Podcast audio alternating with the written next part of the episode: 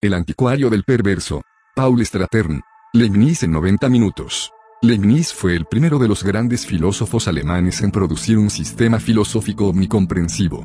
Llegó a la notable conclusión de que el tiempo y el espacio no existen, de que son suposiciones supersticiosas. Solo las cosas existen, y solo Dios es capaz de verlas como realmente son, desde un punto de vista sin perspectiva. Pero el número infinito de sustancias que componen el mundo no son materiales, son metafísicas, y, por lo tanto, no están sujetas a la ley de causa y efecto. Su interacción aparente es el resultado de la armonía preestablecida, que es parte de la creación de Dios. En Leibniz en 90 minutos, Paul Stratern presenta un recuento conciso y experto de la vida e ideas de Leibniz, y explica su influencia en la lucha del hombre por comprender su existencia en el mundo. El libro incluye una selección de escritos de Leibniz, una breve lista de lecturas sugeridas para aquellos que deseen profundizar en su pensamiento, y cronologías que sitúan a Leibniz en su época y en una sinopsis más amplia de la filosofía. Introducción. Leibniz fue la caricatura del genio arquetípico.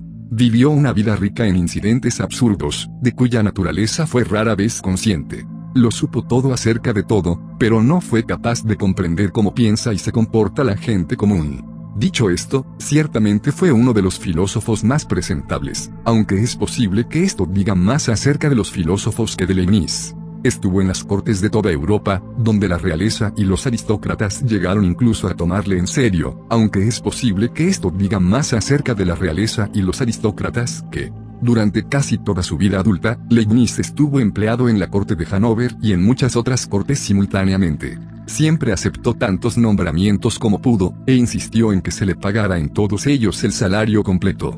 Se indignaba mucho si dejaba de recibir la paga porque había llegado a oídos de su patrón que estaba fuera trabajando en algún otro sitio. La lista de los logros de Leibniz lo presenta como la parodia exagerada del genio. De hecho, es imposible enumerar todas sus ideas y descubrimientos, muchos de los cuales preservó en montones de papeles que aguardan todavía a ser publicados en su totalidad. Afortunadamente, Leibniz nos interesa aquí sobre todo como filósofo. Pero, incluso en esto, el cuadro sigue estando oscuro.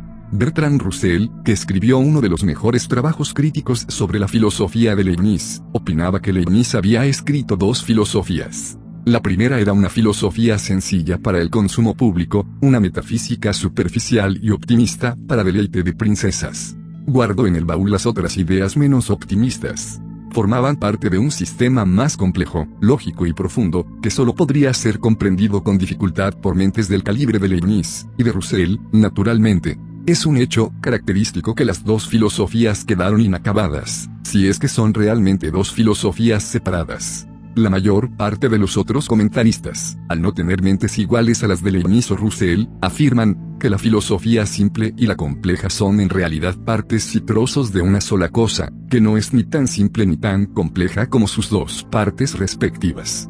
Una vez que han sido aclarados estos puntos, podemos proceder con la vida de Leibniz. Vida y obra de Leibniz. Su vida comenzó, con toda seriedad, en Leipzig el 1 de julio de 1646.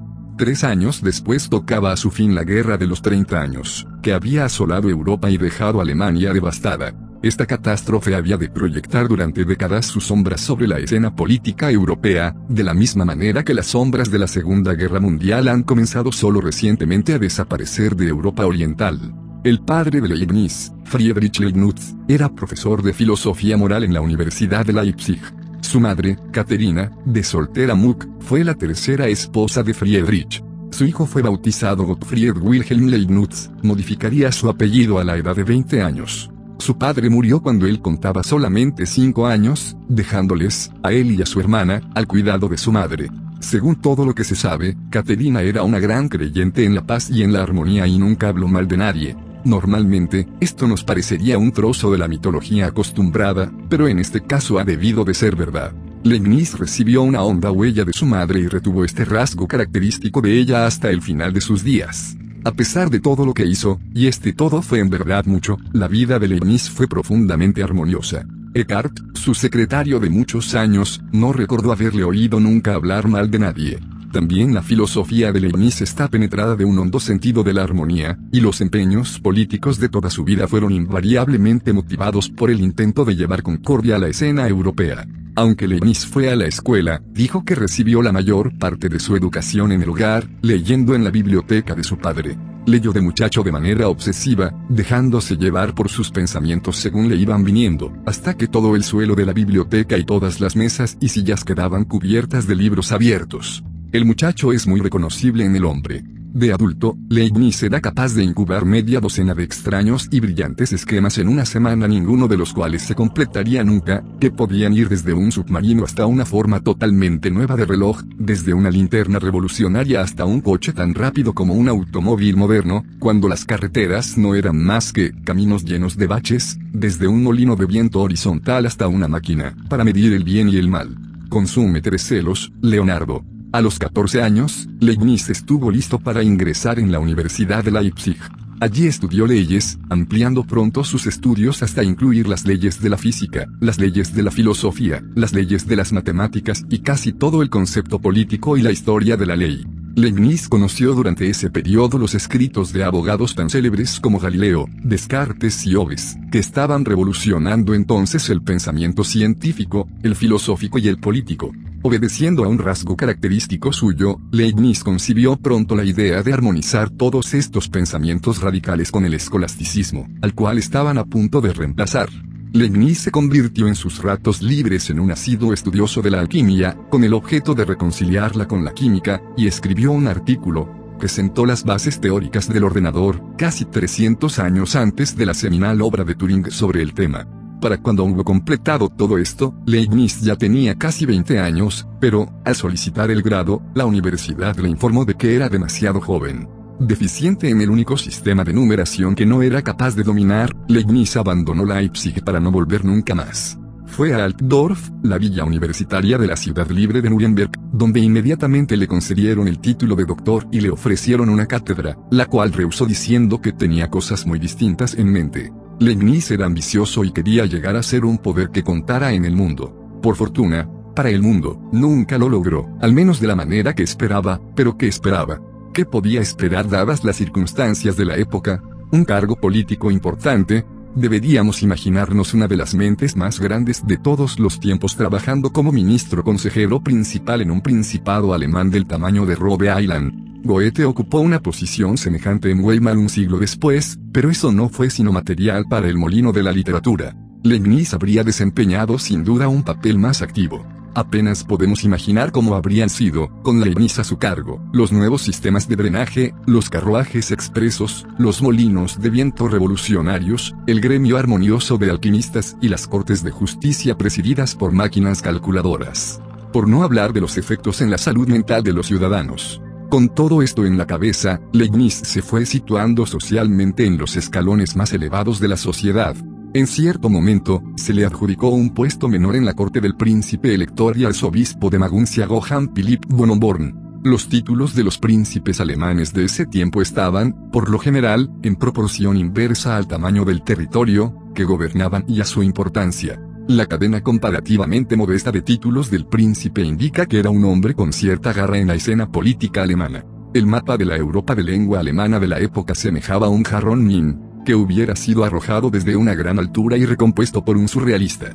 Este trozo de fantasía rococó fue llamado, con un toque igualmente surrealista, el Sacro Imperio Romano, el hombre no acertaba en ninguna de las tres palabras. La mayor parte de los principados, palatinados, electorados y demás entidades que componían este no imperio vivían con bastante desahogo y casi independientes, y todo el conjunto era un lugar donde se podía vivir de forma tan peculiar y agradable como sugería el mapa. Las cosas estaban empezando a mejorar después de la guerra de los 30 años, y la mayoría de la gente se sentía satisfecha viviendo en un estado oscuramente provinciano gobernado por algún bobalicón anodino de larguísimo nombre. Por desgracia, las cosas eran diferentes al otro lado del Rin, en Francia, donde, en lugar de 200 gobernantes y un solo queso digno del nombre, tenían entonces un solo gobernante y una gastronomía digna del rey Sol en Versalles. Luis Sive estaba de humor expansivo, Francia era católica, y muchos de los diminutos estados alemanes del otro lado del Rin eran protestantes, o católicos, en realidad, tanto daba. El arzobispo de Maguncia pensó que había que desviar a Luis de su expansión hacia Alemania. Discutió el asunto, con el joven y brillante consejero que acababa de entrar a su servicio, y enseguida propuso Leibniz un plan ingenioso porque no trataba el arzobispo de interesar a Luis en una cruzada, en montar una gran expedición a la conquista de Egipto, y si se podía convencer a otros países a unirse a la guerra santa contra el infiel, se lograría allanar el camino para una unificación armoniosa de las iglesias católica y protestante. El arzobispo se rindió ante el atrevido plan, y Leibniz fue enseguida despachado hacia París para presentárselo a Luis, pero tropezó allí con algunas dificultades. No era fácil conseguir una audiencia con el rey Sol en Versalles. Había que persuadir a sus ministros de que se trataba de una misión importante, y los ministros de Luis no parecían apreciar la seriedad del plan de Leibniz, que contenía un cúmulo de imponentes detalles, incluso mapas de la ruta, el tamaño del ejército necesario y diagramas de las ciudades que había que atacar primero. Todo esto había sido elaborado por un maestro estratega alemán cuya competencia militar, puramente teórica, y las vastas lecturas sobre el tema superaban con mucho las de un simple general. Sin embargo, los ministros de Luis insistían en hacer notar que Francia no había emprendido una cruzada desde la época de San Luis, más de cuatro siglos antes. Leibniz pasó los cuatro años siguientes en París, aunque enseguida menguó su entusiasmo por promover el proyecto egipcio. Tenía cosas mucho más importantes que hacer, a expensas del arzobispo. Por aquel tiempo, París era considerada por toda Europa como el centro cultural e intelectual más importante del mundo, situación en la que ha permanecido hasta el día de hoy en opinión de sus habitantes. Leibniz se puso rápidamente a deambular por los salones y a conocer a tantos intelectuales importantes como pudo. Aunque es posible que su temperamento fuera el de un profesor loco, a su edad se las apañaba bien para disimularlo. Embutido en sus mejores galas cortesanas, daba una imagen bastante elegante, en semejantes circunstancias, su apabullante brillantez mental podía fácilmente ser tomada por pura vitalidad juvenil. La duquesa de Orleans, que parece haber pensado de los intelectuales lo mismo que pensamos hoy, se sintió particularmente impresionada por el joven erudito alemán, es tan raro que, un intelectual, se vista bien, que no huela, que comprenda los chistes.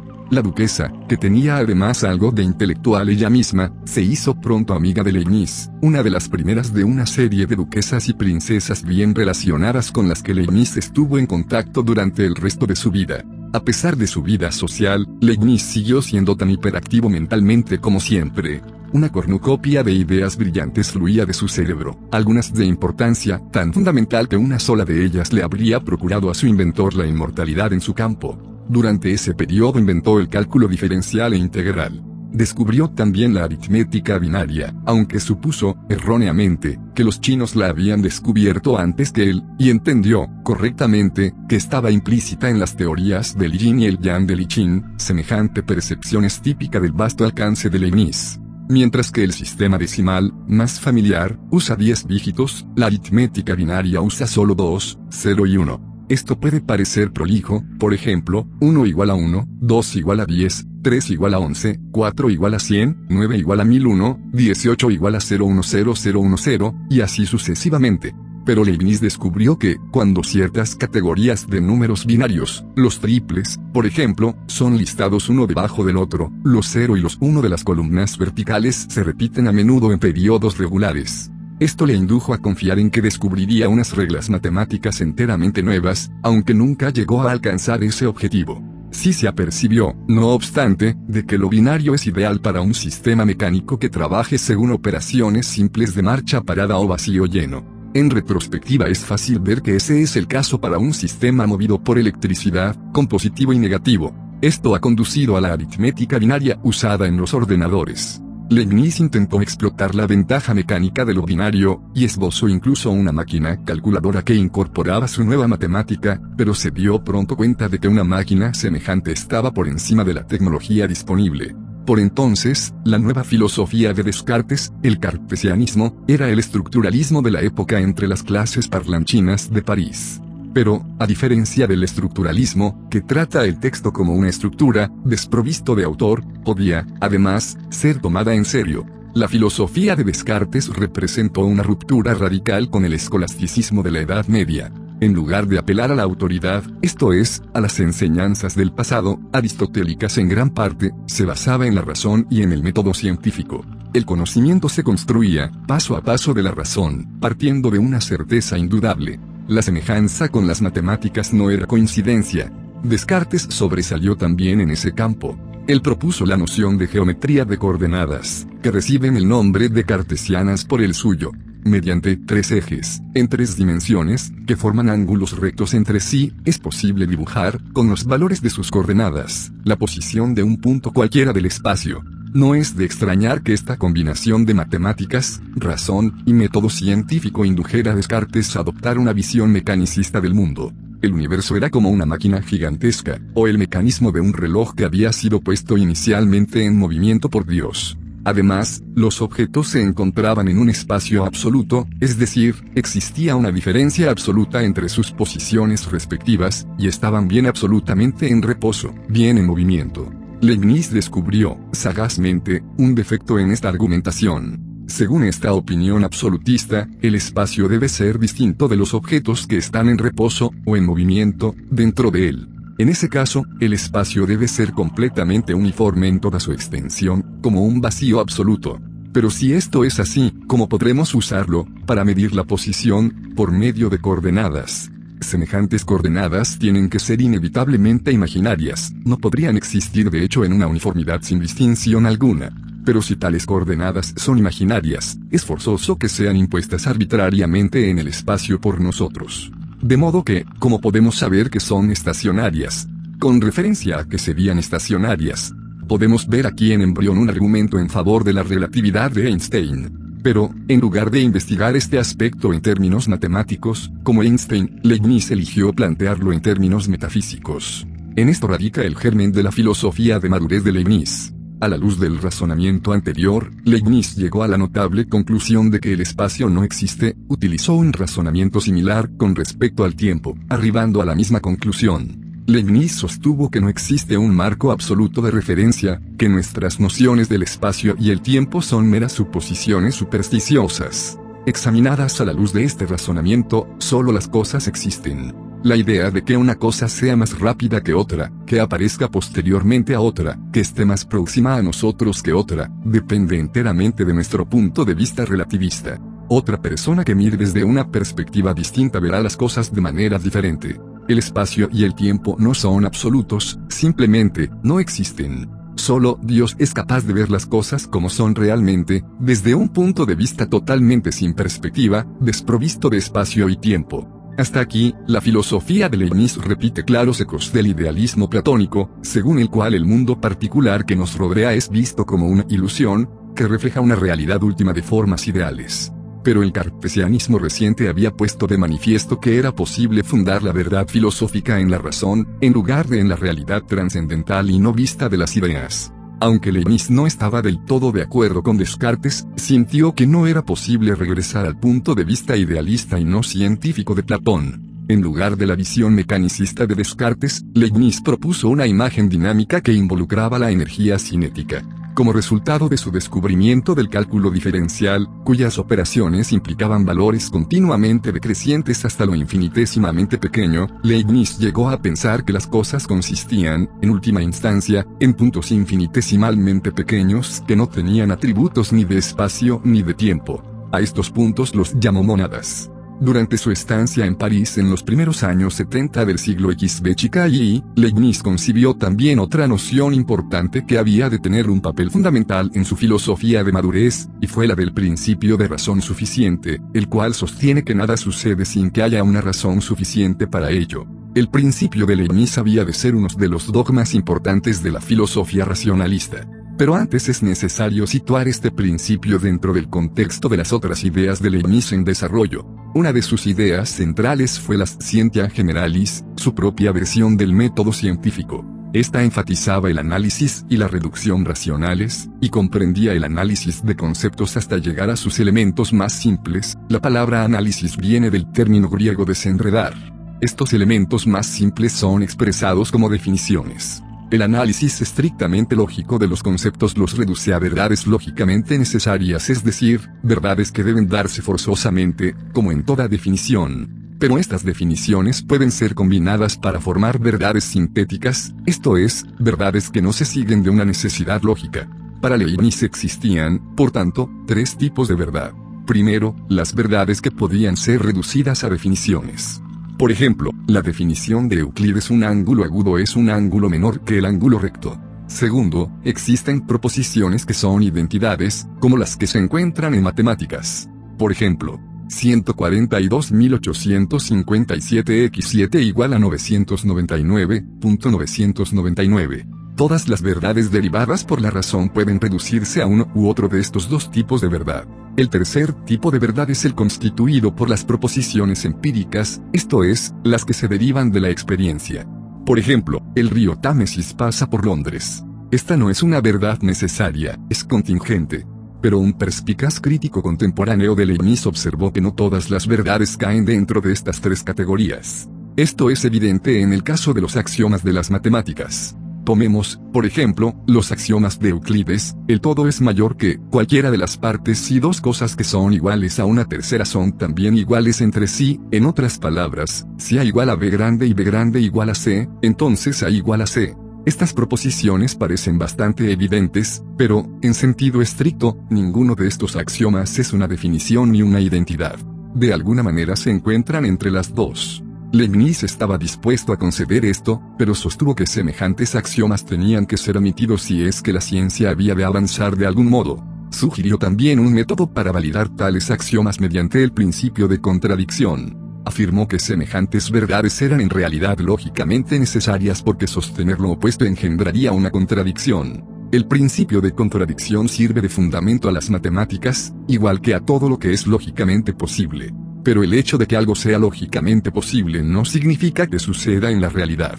Para dar cuenta y razón de lo que existe en la realidad se requiere otro principio. En lugar de simplemente evitar la contradicción, la ciencia requiere una razón suficiente para que algo suceda. El principio de razón suficiente establece que nada ocurre en el universo sin que exista una razón suficiente para que suceda así y no de otra manera. De nuevo se aparta aquí Leibniz de la ciencia y se adentra en el reino de la metafísica. Usó el principio de razón suficiente para demostrar la existencia de Dios, así como muchas otras particularidades metafísicas y teológicas del acervo del cristianismo de su tiempo.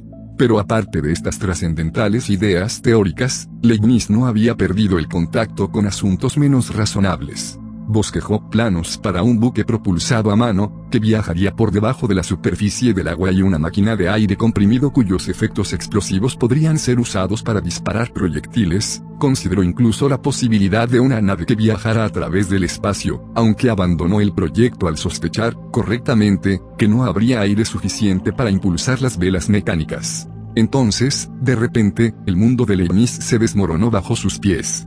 El arzobispo de Maguncia murió en 1673. Leibniz dejó de percibir su sueldo y se abandonó el intento de interesar a Luis Sib en la cruzada egipcia. Se ha especulado sobre si este plan pudo haber influido en Napoleón cuando emprendió, más de un siglo después, una expedición notablemente similar a Egipto. Se sabe que Napoleón vio en efecto los planos de Leibniz cuando ocupó Hanover en 1803 y fueron descubiertos los papeles de Leibniz en los archivos, pero esto ocurrió cuatro años después de su desastrosa campaña por el Nilo. Si Napoleón hubiera visto los planos de Leibniz unos pocos años antes, le podrían haber capacitado para derrotar a Nelson en la batalla del Nilo. Podemos imaginar lo que habría pensado Leibniz al respecto. Leibniz se vio ahora enfrentado a un problema práctico que ha derrotado a muchas de las mentes más agudas de la historia. ¿Cómo diablo se ganaría la vida? Comenzó inmediatamente a enviar cartas a todas las cortes de Alemania, querrían aprovechar la oportunidad única de emplear un genio residente. Mientras tanto, para conseguir algún dinero contante, se dispuso a construir una calculadora revolucionaria que superaría las dificultades de la primera versión de Pascal.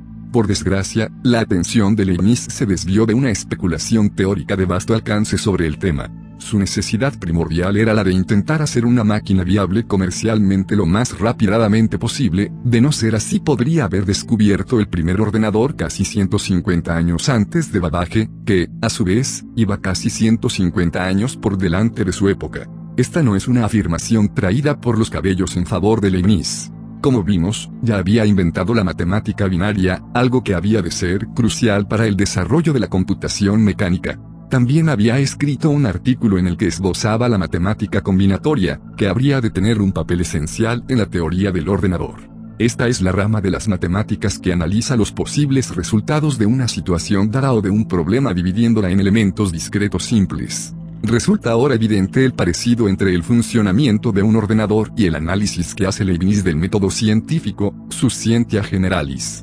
Y aunque, como veremos, la concepción de Leibniz de la naturaleza no era estrictamente mecánica, su funcionamiento determinístico tendría una gran semejanza con el del ordenador.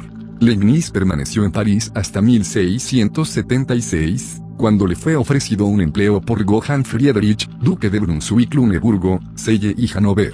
Leibniz, de mala gana, se vio obligado a trasladarse a Hannover, aunque se las ingenió para hacer un rodeo en su ruta pasando por Londres y La Haya, donde cisó a Espinosa algunas ideas útiles. Leibniz había de permanecer empleado en la corte de Hannover el resto de su vida. Su primer puesto fue el de bibliotecario, con su energía habitual, inmediatamente se dispuso a hacer casi todo menos dirigir la biblioteca. Estaba decidido a ayudar a su patrón de cualquier manera posible en el gobierno de su ducado. El duque hubo de recibir un raudal, continuo de ideas y proyectos nuevos, una política monetaria novedosa, una propuesta para la utilización del calor desaprovechado en las chimeneas, un plano para el enlace de todos los sistemas fluviales del ducado por una red de canales, una fuente recientemente inventada para los jardines del palacio, un esquema nacional de seguros, por delante de su tiempo en más de 200 años, y unas cuantas sugerencias sobre otros puestos que Leibniz podría ocupar con provecho presidente de un tribunal para renovar el sistema educativo del ducado, inspector de aguas, de transportes, de conventos, etc., con todos los salarios sumados, es de suponer.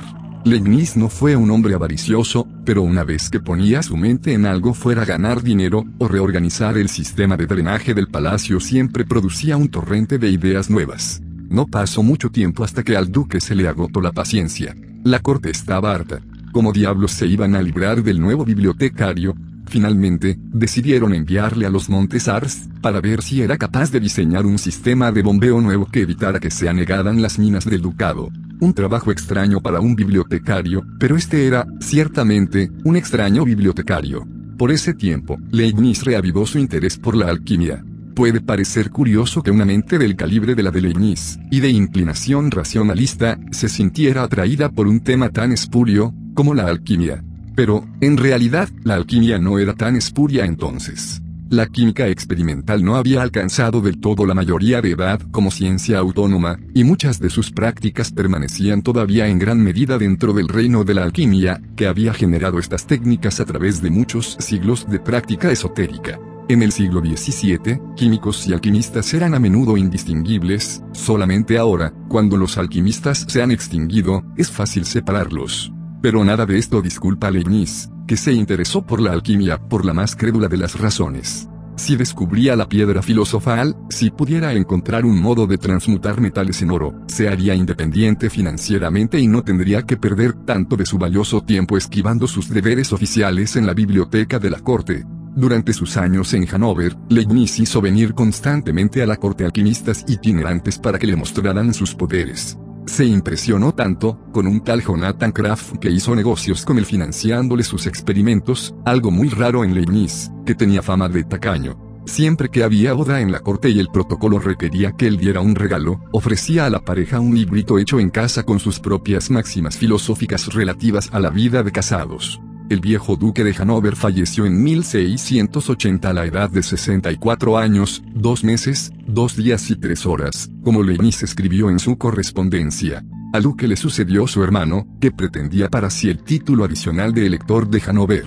Con el fin de llevar adelante su pretensión, decidió poner a su bibliotecario a trabajar en los archivos investigando su genealogía a la vez que escribía la historia de la familia. Leibniz se retiró a la biblioteca y volvió algún tiempo después con un tratado revolucionario donde exponía sus ideas sobre el cálculo infinitesimal. No se conoce la reacción que dispensó la corte a este documento, pero causó furor cuando fue publicado en Europa. Newton reclamó que él había descubierto el cálculo diferencial mucho antes, y que Leibniz le había robado la idea de unos artículos no publicados que le había enseñado en Londres. Enseguida se desató una gran controversia, y las mejores mentes de Europa tomaron partido y escribieron cartas inflamadas a los periódicos científicos. En realidad, Newton descubrió antes el cálculo diferencial, pero Leibniz lo hizo de manera independiente, antes de haber visto los artículos no publicados de Newton. Leibniz se vio implicado en varias controversias de plagio a lo largo de su vida. Era tan brillante que no tenía ninguna necesidad de plagiar, y, por temperamento, era contrario a incorporar ideas de otros en sus propios trabajos.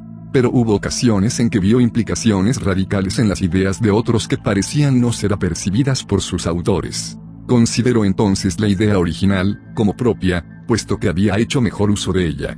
Este fue, ciertamente, el caso en el pillaje que hizo de algunas ideas de Spinoza. La situación política seguía siendo peligrosa en Europa. La Federación Laxa de Estados Alemanes, el denominado Sacro Imperio Romano, estaba amenazado por todos lados. Luis Iba había ocupado Estrasburgo y reclamaba una gran parte de Alsacia, una revuelta húngara había tenido lugar en el este y los turcos estaban a las puertas de Viena. A pesar de los frívolos esquemas de Leibniz, siguió siendo un convincente estudioso del arte práctico de gobierno. Desde su base en la corte de Hanover, continuó carteándose con un círculo, cada vez más amplio de admiradores reales y aristocráticos, exponiendo varias propuestas políticas de gran perspicacia, que contenían no solo una variedad de soluciones ad hoc a los problemas de su tiempo, sino también un cierto número de esquemas de alcance más vasto. Una de las ideas favoritas de Leibniz fue la de lograr la reunificación de las iglesias católica y protestante. Confiaba en que ello conduciría a una Europa unida.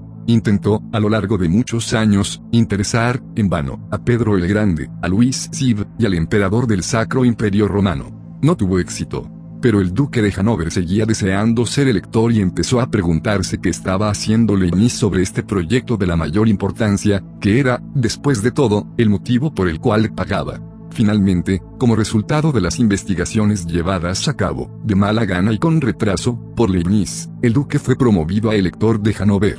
En medio de las celebraciones consiguientes, la tardanza en las entregas de Leibniz fueron cortésmente pasadas por alto. El elector falleció en 1698 y le sucedió Georg Ludwig. A diferencia de su predecesor, Ludwig era un joerguista nada intelectual y no tenía el más mínimo interés en las últimas dotas e ideas de su bibliotecario. Hizo venir a Leibniz para explicar por qué no había terminado todavía la historia que le habían encargado de la familia de Hanover, una obra titulada, provisionalmente la historia de la casa de Brunswick, Luneburgo y Hanover, incluyendo las ramas de Selle y de Wolfenbüttel, relacionada también con la casa de Guelph y la familia de este, comenzando desde los primeros tiempos. El título era, casi con certeza, más largo que el texto del libro escrito hasta entonces, y a Leibniz se le mandó regresar a la biblioteca con la mosca detrás de la oreja. Se puso a investigar con desgana, pero enseguida le distrajo el ambicioso proyecto de exponer en detalle toda su filosofía. La filosofía de Leibniz es un sistema de gran belleza y, en lo esencial, de una sencillez sorprendente. Sostiene que hay un número infinito de sustancias que forman el mundo. Son llamadas mónadas, y son las últimas partes constitutivas de todas las cosas, incluido Dios.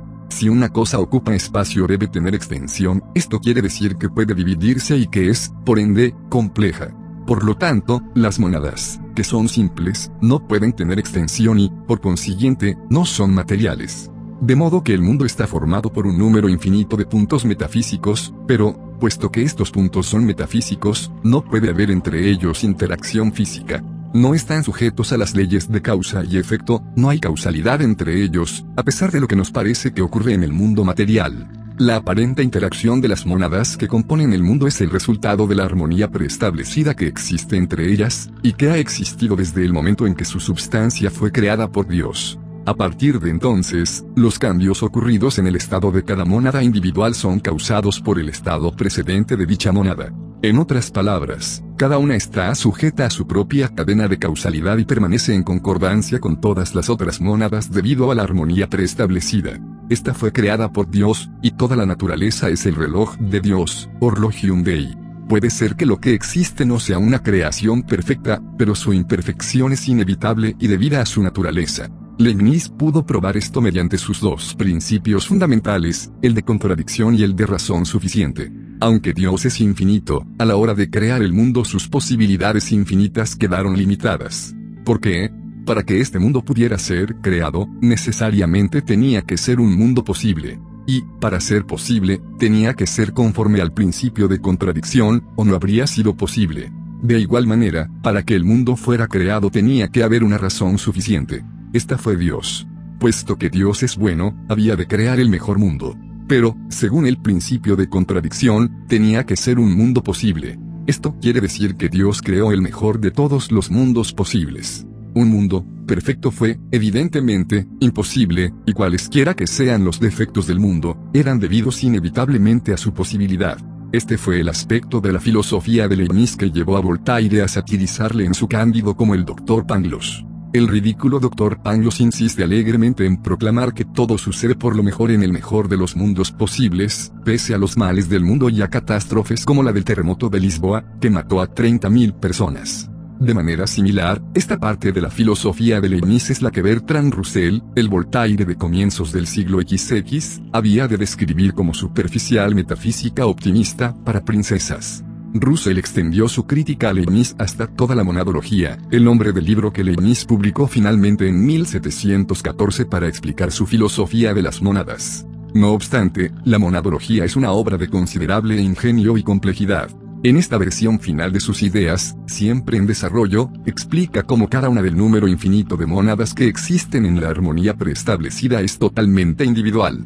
Leibniz concebía las mónadas como si fueran iguales almas, son metafísicas, inmortales, y cada una de ellas es única. Las mónadas no tienen ventanas, por cuanto que no tienen percepción de las mónadas que les rodean, ni les afectan, pero, al mismo tiempo, nos dice que cada mónada refleja el universo, existen juntas en una jerarquía exhaustiva. Las monadas superiores tienen un grado más elevado de conciencia, esto es, reflejan el universo de manera mucho más clara y distinta. Otras son más oscuras y confusas. Pero no hay dos monadas que tengan precisamente la misma cantidad de conciencia, pues si fuera así no podrían distinguirse una de otra y, de este modo, no serían únicas en su individualidad. El cuerpo humano, por ejemplo, consiste en miríadas de mónadas, de las cuales su alma es la más elevada, esto es, posee la conciencia más alta. Pero ¿por qué habría de ser cada mónada única? Porque no puede haber dos mónadas iguales. Leibniz es bastante explícito en este punto, e incluso evoca un principio en apoyo de su acerto, que es el principio de la identidad de los indiscernibles, según el cual no puede haber dos cosas totalmente iguales entre sí, pues entonces serían una y la misma cosa serían totalmente indiscernibles y, por lo tanto, idénticas. Leibniz se usó ingenioso del principio de razón suficiente para probar este punto. Supóngase que Dios ha colocado dos indiscernibles, uno aquí y el segundo allá. No existiría razón suficiente para no haberlos colocados a la manera inversa. Así, se habría violado el principio de razón suficiente, necesario para que el mundo exista. En el reino más elevado de la racionalidad, hasta la razón puede llegar a parecer irracional. Leibniz no temía enfrentarse a las implicaciones, a menudo curiosas, de su enfoque rígidamente racionalista. La idea de que toda mónada contiene su propia conciencia, más o menos clara, de todo el universo, junto con la prueba antes mencionada de que el tiempo no existe, le llevaron a una conclusión interesante. Toda mónada debe contener dentro de ella la conciencia de su vida entera en el universo. Pero, puesto que el alma de todo ser humano es una mónada, concluyó que la noción individual de toda persona implica, de una vez para siempre, todo lo que le ocurrirá. Es posible que haya un débil eco de esto en alguna teoría psicológica moderna, pero contravenía directamente al cristianismo de la época. Semejante idea haría que el juicio final fuera injusto, además de irrelevante. He aquí otra teoría que Leibniz consignó, prudentemente, al cajón de su escritorio, toda la monadología pudiera parecemos, lo mismo que a Bertrand Russell, un cuento de hadas sumamente ingenioso. Tiene también un cierto número de fallos. Por ejemplo, ¿cómo puede el mundo material consistir en objetos inmateriales? Leibniz explica que esto es solo en apariencia. Semejante prestidigitación resulta insatisfactoria a la sensibilidad moderna, más acorde con los sólidos hechos de la explicación científica. Sin embargo, las mónadas de Leibniz guardan una sorprendente semejanza bien que accidental con ciertos elementos de primera línea del moderno pensamiento científico. El núcleo material de un átomo, comparado con el tamaño del átomo que lo contiene, tiene la magnitud de un guisante en una catedral. No hay mucha cantidad de materia allí. En otras palabras, el llamado mundo material, contiene una enorme cantidad de inmaterialidad.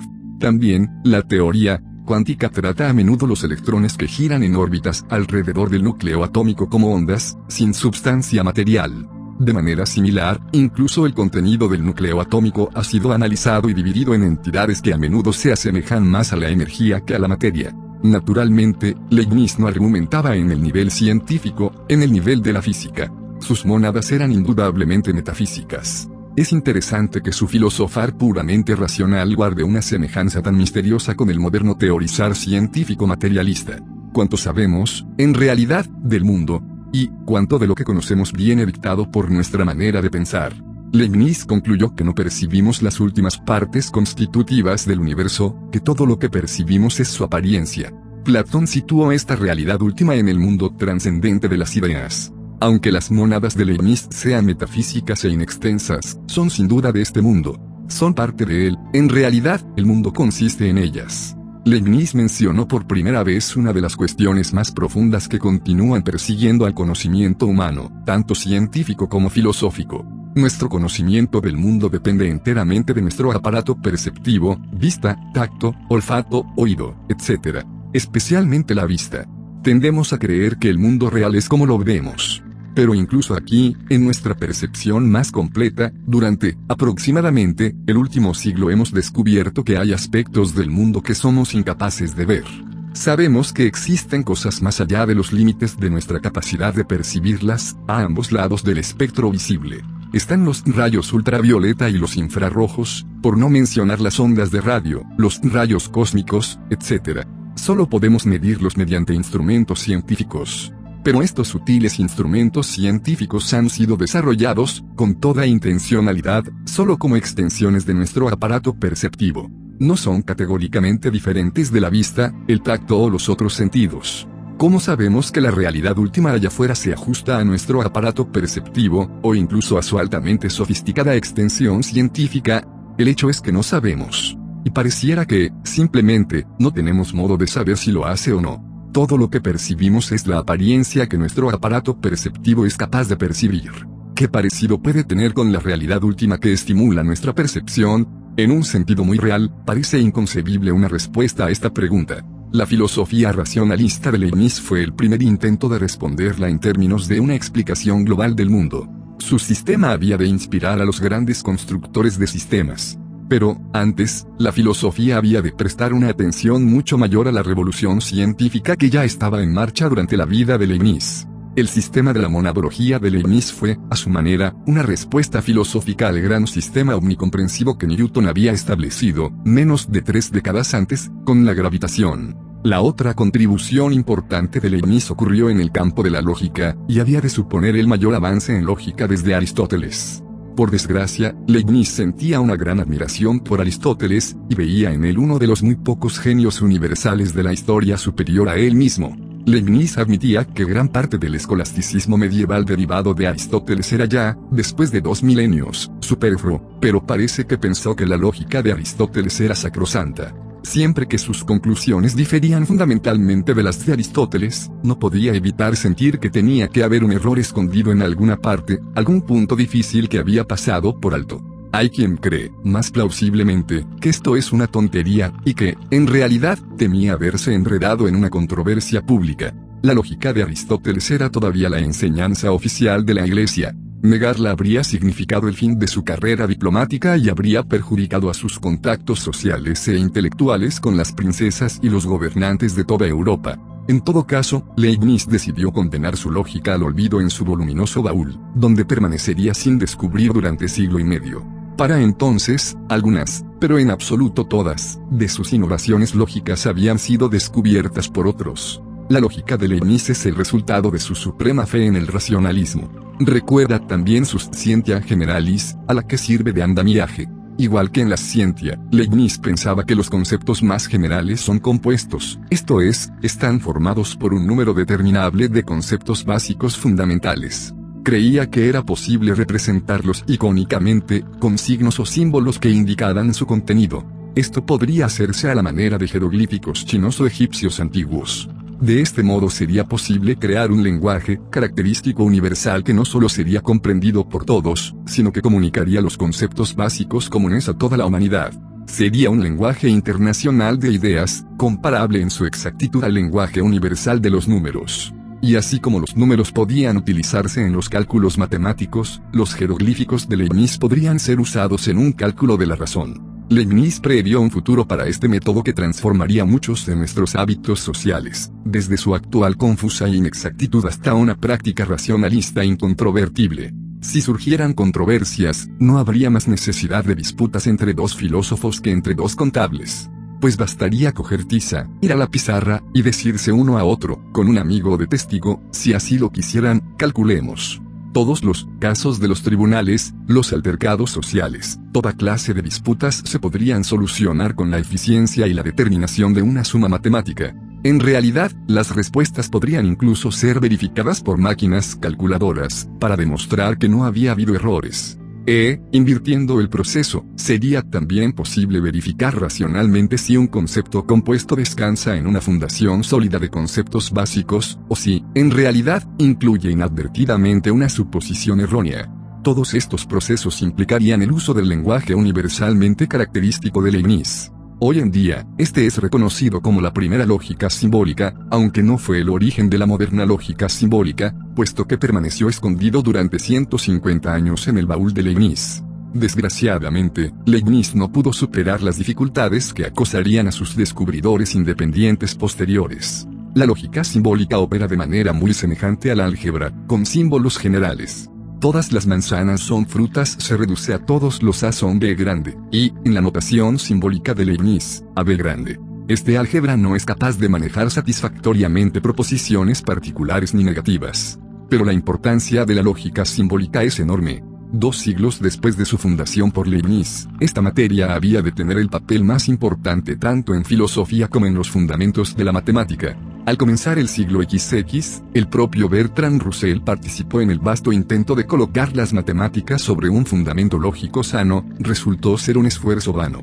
Mientras tanto se fue empleando mucha energía filosófica, y se sigue haciendo, en el análisis lógico del lenguaje. La parte más importante consiste en desentrañar de los conceptos compuestos sus partes constituyentes, tal y como prescribió Leibniz. El proyecto mal orientado de Leibniz para reducir a una fórmula lógica la riqueza de las interrelaciones sociales permanece como tal hasta el día de hoy.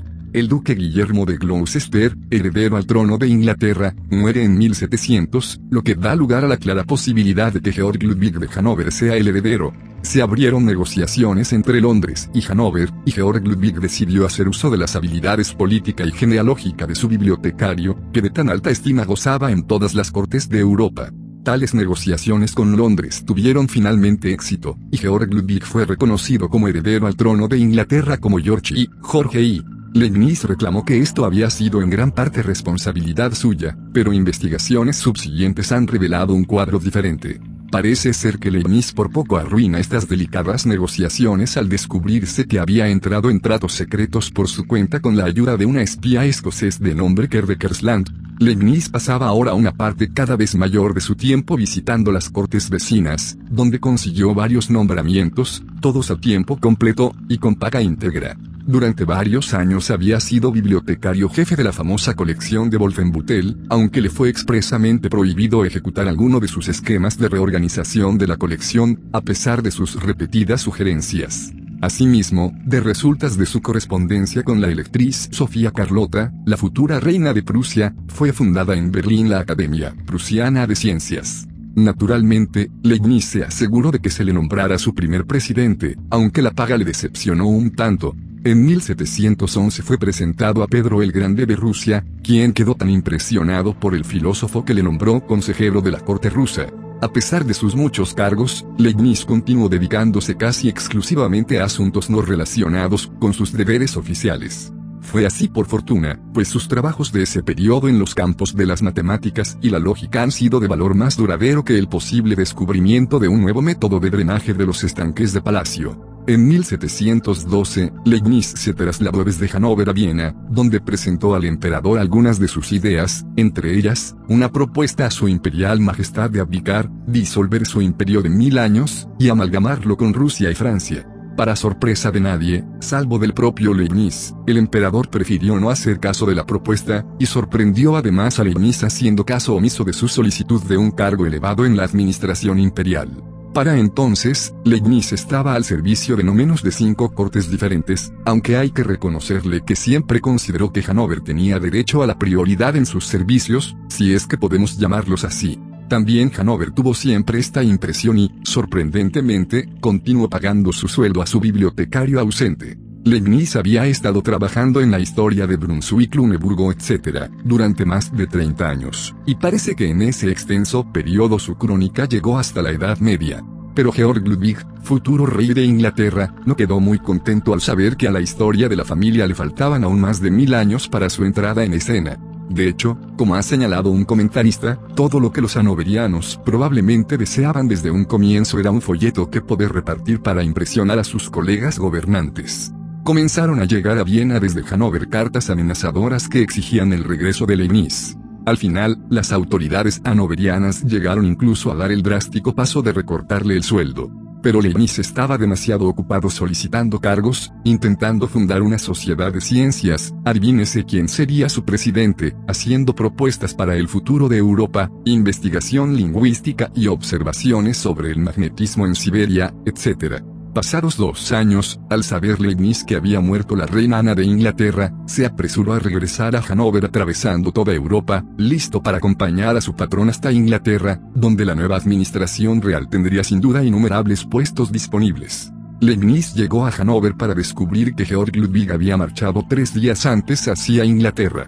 No obstante, su empleador principal no había olvidado a su bibliotecario absentista y había dejado instrucciones específicas relativas a su empleo. En lo sucesivo, no se le permitiría a Leibniz abandonar Hanover. Parece ser que fue colocado bajo virtual arresto en palacio. Pobre Leibniz. Todos los que tenían algún interés o influencia habían sido destinados a Inglaterra, y todo lo que quedaba en Hanover era el desecho amargado de la corte, que despreciaba a Leibniz. Se convirtió en objeto de ridículo. El joven filósofo de moda que había adornado una vez los salones de París y Viena se estaba acercando a los 70. Caminaba tan encorvado que parecía jorobado, pero todavía insistía en vestir prendas de estilo. Por desgracia, debido a su tacañería, estas ropas tan usadas eran ahora de un estilo anticuado. Hacía mucho tiempo que habían pasado de moda las gorgueras primorosas y las pelucas altas y negras. Como dijo un cortesano, Leibniz parecía un hallazgo arqueológico. La coronación de Jorge tuvo lugar en Londres a su debido tiempo, y Leibniz, siempre optimista, empezó a enviar unas cuantas propuestas iniciales en relación con cargos para los que sentía ser el aspirante más adecuado. A pesar de sus antecedentes con la historia de la familia, Leibniz, con toda seriedad, sugirió que se le nombrara historiador de Inglaterra. Ningún requerimiento llegó desde la corte real. Leibniz se sintió profundamente humillado, pero continuó trabajando como siempre, produciendo nuevos apéndices para sus montañas de papeles. Incluso llevó la historia de Brunswick, Luneburgo, etc., hasta el año 1009. En el otoño de 1716, comenzó a sufrir de ataques agudos de gota y se vio obligado a guardar cama durante largos periodos. Se fue debilitando cada vez más y, finalmente, el 14 de noviembre de 1716, Leibniz murió. A pesar de que Jorge ya estaba de visita en un palacio vecino, ni él ni nadie de la corte asistieron al funeral, donde solamente estuvo su fiel secretario Eckhart, quien había de escribir la primera biografía de un patrón impar. El cuadro que pinta es el de un hombre distraído, algo raro, que nunca habló mal de nadie. Aparentemente, su único placer conocido fue el de invitar a los niños del palacio a jugar sobre la alfombra en su cuarto, regalaba a cada uno un pastelito cuando se iban, para regresar a sus papeles, en los que a veces trabajaba durante días y noches sin levantarse de la silla. Epílogo. Leibniz fue el primero de los grandes filósofos alemanes. Fue también el primero de sus compatriotas en producir un sistema filosófico omnicomprensivo, lo cual había de convertirse en una especialidad de la filosofía alemana. La tradición que comenzó con Leibniz se había de transmitir mediante una serie que contiene la mayoría de las personalidades filosóficas sobresalientes de los 200 años últimos. La lista incluye a Kant, Hegel, Oppenhauer, Nietzsche, Wittgenstein y Heidegger. Un proceso similar estaba teniendo lugar durante este periodo en la música, que los alemanes llegaron a considerar como un dominio propio. Esta vez, la lista se extiende desde Bach, a través de Mozart y Beethoven, hasta Wagner. Muchas han sido las razones aducidas para explicar esta dominación. Una de las más plausibles tiene que ver con la naturaleza compartida entre filosofía y música. Ninguna de las dos encierra una expresión articulada de los negocios de la vida cotidiana, tal y como se encuentra en la novela. Estos fueron los años del aumento del poder prusiano sobre los fragmentados estados alemanes. Las autoridades y la omnipresente burocracia pensaban que la libertad de expresión no era deseable. Muchas personalidades inteligentes y creadoras, que de otro modo habrían escrito novelas, eligieron en su lugar hacerse músicos o filósofos. La mayor parte de ellas se ocupaban de cosas más elevadas. No suponían un desafío articulado para el statu quo burocrático. Aún así, Kant tuvo prohibidas sus obras durante un periodo del reinado de Federico el Grande. Pero cuando llegamos a su sucesor Hegel, vemos que su filosofía sistemática glorifica un estado igualmente sistemático. Es cierto que este sistema fue criticado por Oppenauer, contemporáneo de Hegel, pero Oppenauer solo recusó el sistema filosófico de Hegel, no el sistema estatal.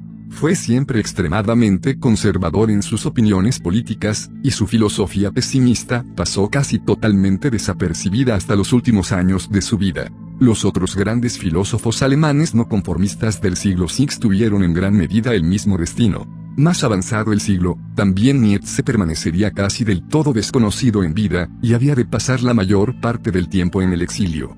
Solamente cuando se sintió víctima de la locura regresó a Alemania, donde fue convertido en una institución durante la última década de su vida. Esta actitud de Alemania respecto de sus filósofos había de tener eco en el siglo XX. En contraste con sus predecesores, Wittgenstein fue un sofisticado judío vienés, significativamente, de la misma ciudad y del mismo grupo religioso que su contemporáneo Freud. También Wittgenstein pasó la mayor parte de su vida en el exilio, enseñando en la Universidad de Cambridge, en Inglaterra. Mientras tanto, la otra gran figura de la filosofía alemana, Heidegger, permaneció en Friburgo enseñando filosofía. Como Hegel, escogió apoyar al Estado, aunque ahora el rígido autoritarismo del dominio prusiano había dado paso a las fantasías racistas de la dictadura de Hitler. Es difícil imaginar un filósofo serio que se identifique con una basura semejante, pero en el caso de Heidegger parece haber sucedido en gran medida por debilidad de carácter y ambición carrerista. La propia filosofía de Heidegger está abierta a una amplia gama de interpretaciones, que van desde el existencialismo de Sartre hasta el estructuralismo de Derrida y Foucault, incluyendo, debe añadirse, ciertos elementos populares del fascismo.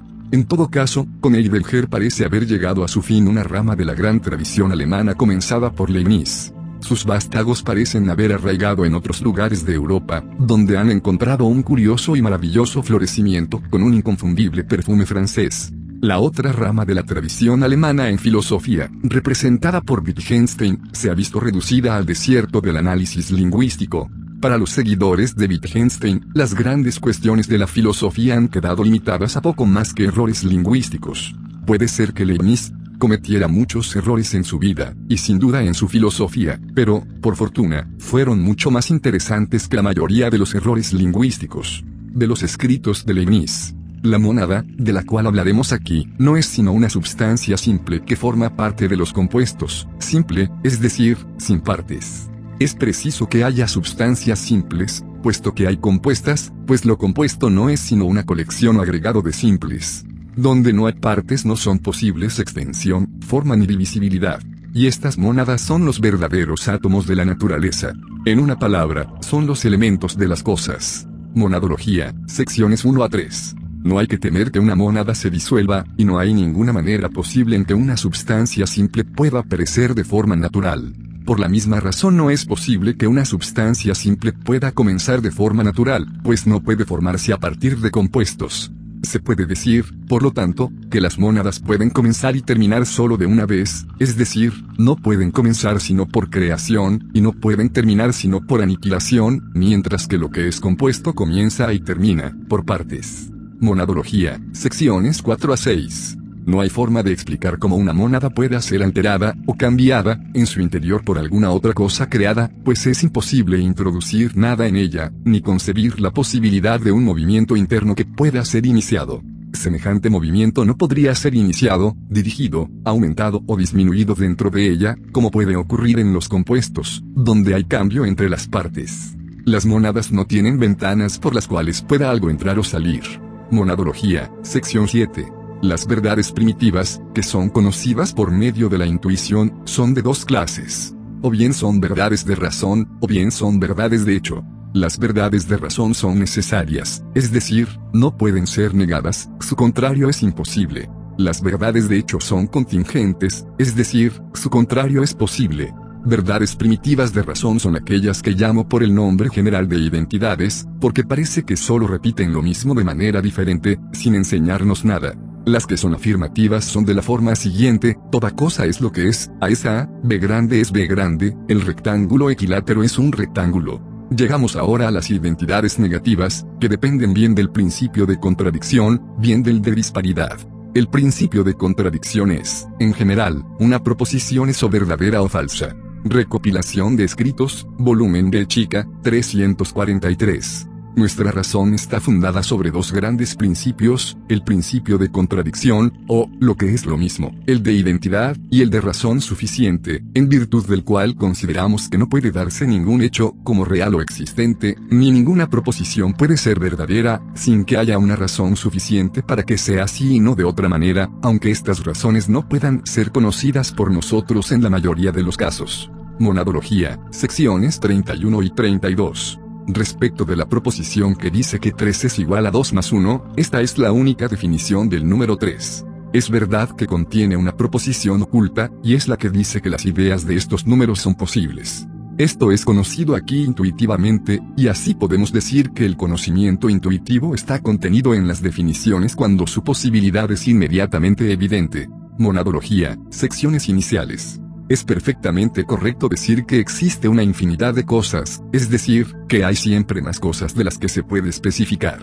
Pero es fácil de demostrar que no hay un número infinito, una línea infinita, ni ninguna otra cantidad infinita si se toman, como auténticas totalidades. En sentido estricto, el verdadero infinito existe solo en lo absoluto, que precede a toda composición y no se forma por la adición de partes.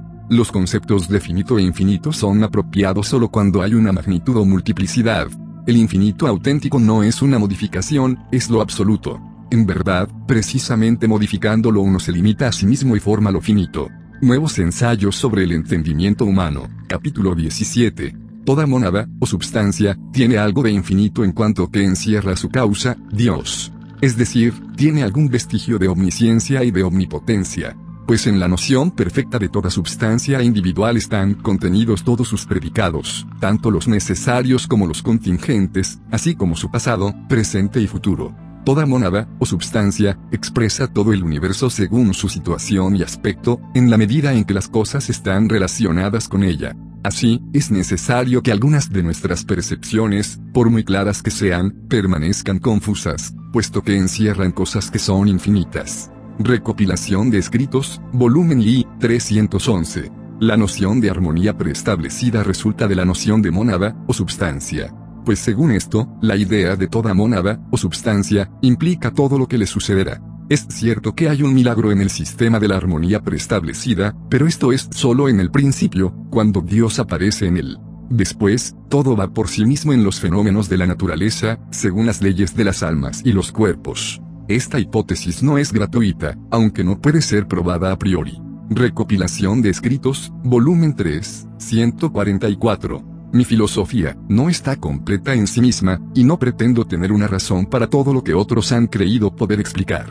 Es mi opinión que la mayoría de los sistemas filosóficos son correctos en su mayor parte en cuanto a lo que afirman ser verdad, pero no tanto en cuanto a lo que afirman ser falso.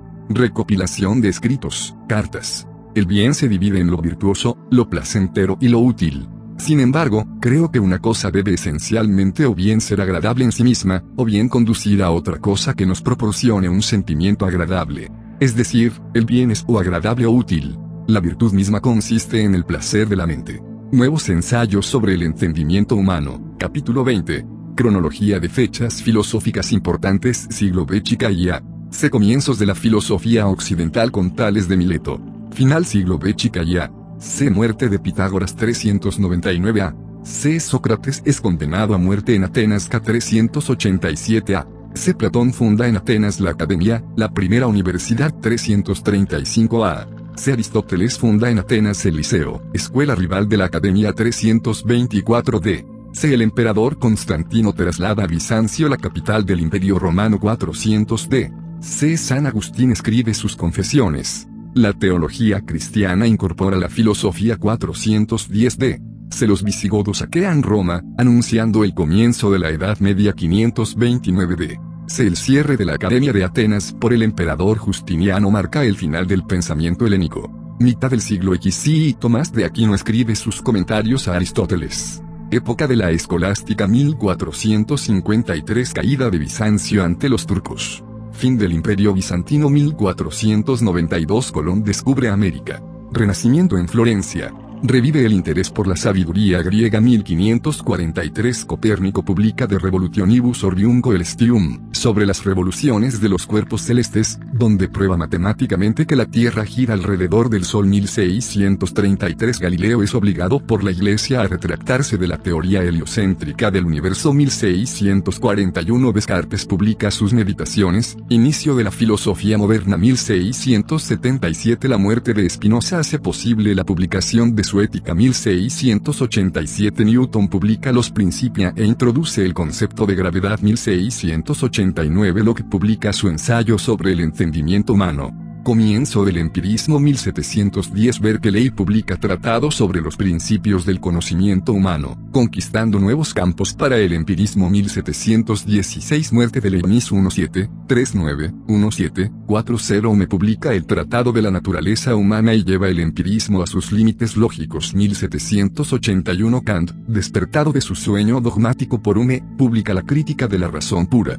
Empieza la gran época de la metafísica alemana 1807 Hegel publica la fenomenología del espíritu, punto culminante de la metafísica alemana 1818 Oppenhauer publica El mundo como voluntad y representación, introduciendo la filosofía hindú en la metafísica alemana 1889 Nietzsche, que había declarado Dios ha muerto, sucumbe a la locura en Turín 1921 Wittgenstein publica el Tractatus Logico Philosophicus, proclamando la solución final a los problemas de la filosofía de 1920 a 1929 El Círculo de Viena propugna el positivismo lógico 1927 Heidegger publica Sein und Zeit, Ser y Tiempo, anunciando la brecha entre las filosofías analítica y continental 1943 Sartre publica L. et El Ser y la Nada, adelantando el pensamiento de Heidegger y dando un nuevo impulso al existencialismo. 1953 Publicación póstuma de las investigaciones filosóficas de Wittgenstein, Esplendor del análisis lingüístico, Cronología de la vida de Leibniz 1646 nace en Leipzig, en la parte oriental de la Alemania actual 1652 muere su padre 1661 ingresa en la Universidad de Leipzig a la edad de 14 años para estudiar leyes 1666 se le niega el grado de doctor en leyes en razón de su edad se doctora en la Universidad de Altdorf, Nuremberg 1667 consigue un empleo en la corte del arzobispo de Maguncia 1672 es enviado en misión diplomática a París, a la corte del Wissi 1675 desarrollo final de su máquina calculadora avanzada. Descubre el cálculo infinitesimal, sin conocer el descubrimiento anterior hecho por Newton 1676 acepta un puesto en la corte del duque de Hanover.